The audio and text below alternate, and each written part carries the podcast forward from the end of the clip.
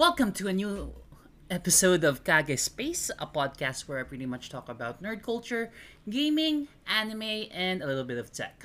So, if you're living in the Philippines, chances are you might have saw some posts about Axie Infinity.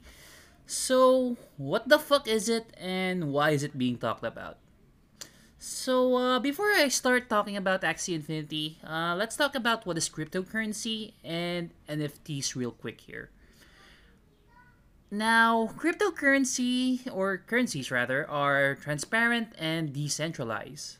So, let's say when two people transact over the internet, it requires a middleman like PayPal or a bank for, so that the transaction will proceed. Now, they take a percentage of the transaction, and that transaction is often, and that specific transaction rather, is often vulnerable to hacking. So, cryptocurrencies are recorded in a public ledger called the blockchain.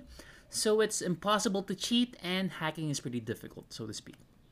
Now, the popular cryptocurrencies are Bitcoin, Ethereum, or most commonly known as ETH, Dogecoin, and SafeMoon, just to name a few. There are like literally thousands of thousands of them, and sometimes they're scams, but oftentimes they're just new and up up and coming. So with that out of the way, let's talk about NFTs. Um, NFT is short for non fungible token. Fungible means something that's able to be exchanged or substituted and will hold the same value. Uh, think of it as money or any sort of cryptocurrency out there. Non fungible. What I mean, uh, while non fungible means it's an asset that can't be substituted. So, in, to put it in layman's terms, um, NFTs are basically digital assets that are stored in a blockchain specifically. Now, they're mostly used on digital art, gaming, and whole, a whole lot more. And for today's episode, we are going to be focusing on the gaming part. So, yeah, I know that was a lot to take in, but it'll make sense or it'll make things easier as we go along, okay? So, what the fuck is actual I mean, what the fuck is Axie Infinity you ask now?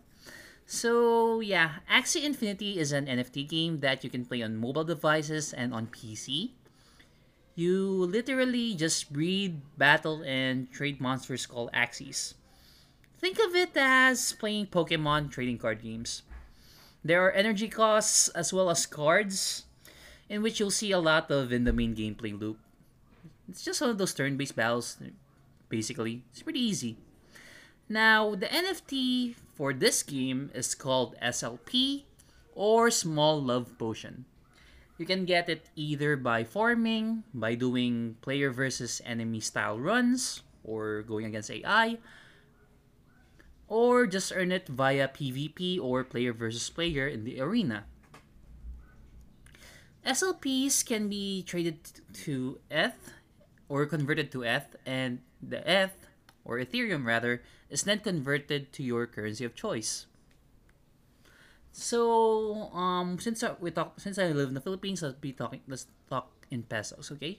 So let's say someone gathered 4,500 SLPs in a month by playing, let's say, three to four hours a day. So if you multiply it by 7.28 peso, that's the uh, current value of each SLP at the time of the recording. Then you could earn 32,760 pesos or $664.09 for you Westerners out there. That um now realistically that amount that amount isn't really huge for you guys in the western hemisphere, but considering that the Philippines is a, is a third world country, that amount is pretty huge, man. Since um, most people in the country are barely able to hit 10,000 a month. Now, I know what you're thinking at the moment. You should definitely start jumping on this shit and make some cash, right? Now, I don't want to be the bearer of bad news, but there's a pretty expensive entry pass to sign up. So, in order to start playing this game, you're gonna need to buy Ethereum since the game uses Ethereum to buy Axies. Realistically, you're going to be spending what 50,000 pesos for a decent amount, for a decent team rather, or $1,000 with the way um, its, va- its value is at the moment. Now, if you're like me, uh, I mean, realistically, most people don't have access to that money. So here come the managers. Managers of um, offer up deals for people to play their accounts. They're basically looking for people to pilot their accounts, but for some reason, people are using the term scholars instead of pilots to make it sound a bit better. But that's pretty much it, really. Now, um, it depends on the manager, but there are instances where they just split your earnings, your monthly earnings rather, and the percentages varies from time to time. I don't really know, but that's pretty much, let's say 60 40, 70 30, or whatnot. And yeah, there are contracts written for this, so whatever the, the amount people earn by farming SLPs will be split by the parties involved. It all it all it all varies on your contract with, with, with how the split is going. So it's okay if you think about it really. Managers get a passive income while scholars are earning money in a decent way.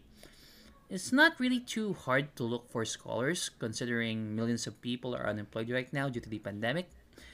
Managers wouldn't really have to think about buying your scholars equipment since you can just play it on your phone and it doesn't really it's not really that demanding for the most part. Plus the allure of playing video games to make a living is pretty darn good.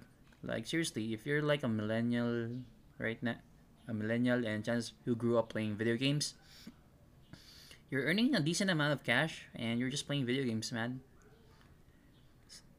Consider and considering the Philippines is like a mob, um, mobile mark, uh, mobile gaming market, you can argue that people play on PCs and consoles. Realistically, a good chunk of the population can't even afford those. So chances are you have a good sam a good pool of people who are interested in doing this. So yeah, that being said, there's a hard truth about the whole thing that needs to be pointed out. At the end of the day, you're basically mining cryptocurrency. Cryptocurrencies are often volatile and they can either jump up in value exponentially or come crashing down on the drop of a hat. Your earnings are heavily reliant on the rate of the crypto, so that's something for you something for you managers and possible scholars have to consider, okay? The whole point of this episode is not for me to badmouth Axie or trash on the game. Nor am I spreading FOMO, fear of missing out, or FUD, that's uh, fear, uncertainty, and doubt. I'm just spreading out information so that people can make an educated choice if you want to take the risk of making an investment in Axie eh, or be a scholar because it all heavily relies on the value of the cryptocurrency that you want to convert it to at the end of the day. So, yeah, please do make it a habit of doing your own res- research and if possible do take risks that you can afford to lose. It's your money at the end of the day, and it's pretty stupid if you burn your life savings playing playing on Axie only to see the value plummet down. So yeah, I hope you guys um, enjoyed this episode of Kage Space. It would really help me out a ton if you follow me on Spotify and share this episode on social media. This is pretty informative, and I we and I hope you guys uh, learned something from this. Also, um, you can follow me on Facebook at www.facebook.com slash kagespace. That's kagespace in all caps. I'm also on Instagram at kagespace. That's Kage Space, all in lower cases. And I also posted my um, social media links in the description box below if you're lazy to look for me manually. So yeah, um, that's about it. And this is Kage signing out. Bye.